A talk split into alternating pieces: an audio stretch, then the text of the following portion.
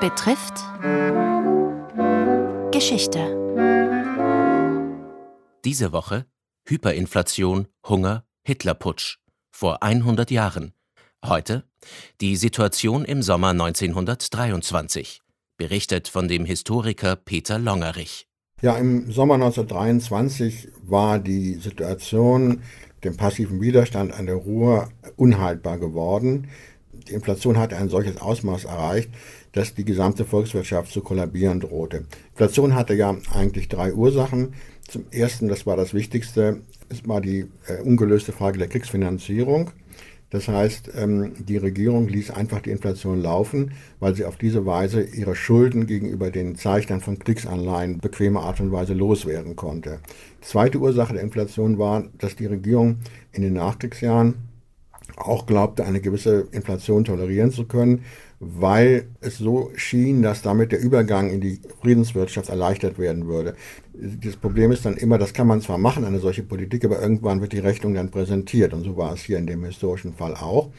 Und der dritte Grund, und das war jetzt entscheidend, war, dass die Regierung den passiven Widerstand, eine hohe die Lohnfortzahlung, Beamtenbesoldung, die ja fortgesetzt werden musste, das eben nur mit der Notenpresse bezahlen konnte. Und jetzt hatte die Inflation im Sommer 23 ein Ausmaß erreicht, das so verheerend war, dass es äh, praktisch äh, zu Massenarbeitslosigkeit und damit zu einem drohenden Kollaps der gesamten Volkswirtschaft gekommen wäre. Und ähm, die neue Regierung, die Regierung der Großen Koalition unter Stresemann, die sich im August gebildet hatte, hat nun die Notbremse gezogen, das was unvermeidlich war, und hat den passiven Widerstand im September 1923 abgebrochen.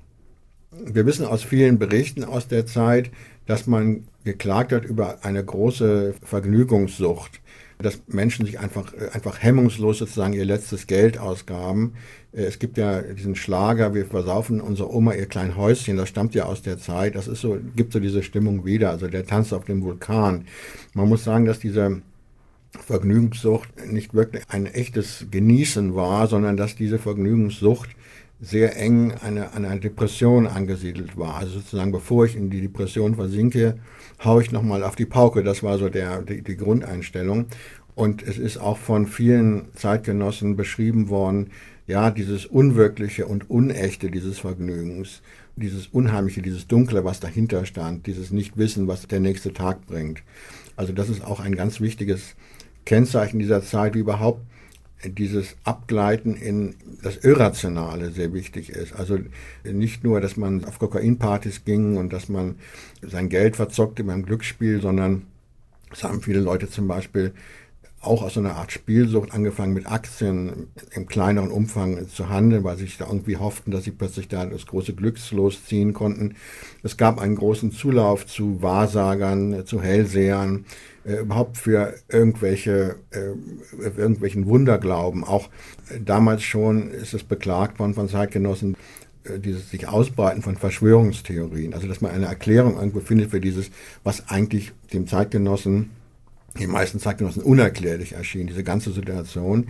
Und ähm, es gibt ja zum Beispiel diese Inflationsheiligen, das waren so äh, in, Männer in, mit langen Bärten und wallenden Gewändern, die durch die Lande zogen und zu einer Gefolgschaft um sich sammelten mit irgendwelchen ähm, illusionären Versprechungen. Und wenn man sich mal diese Figuren näher ansieht, dann sind sie von den Rechtsextremisten, die auch glaubten, äh, äh, dass sie jetzt eine naheliegende Lösung für diese Probleme hatten, dann sind sie von denen eigentlich gar nicht so, unter, so sehr zu unterscheiden. Also auch Hitler ist im Grunde genommen eine Art Inflationsheiliger gewesen der äh, mit Wunderdinge versprechend durch die Lande gezogen ist und eine große Gefolgschaft gesammelt hat.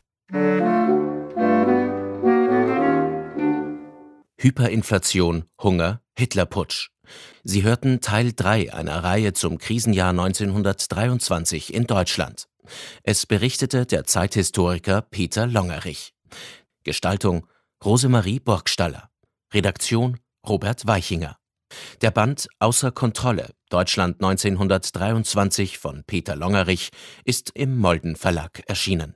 Morgen Putschversuche der Rechtsextremisten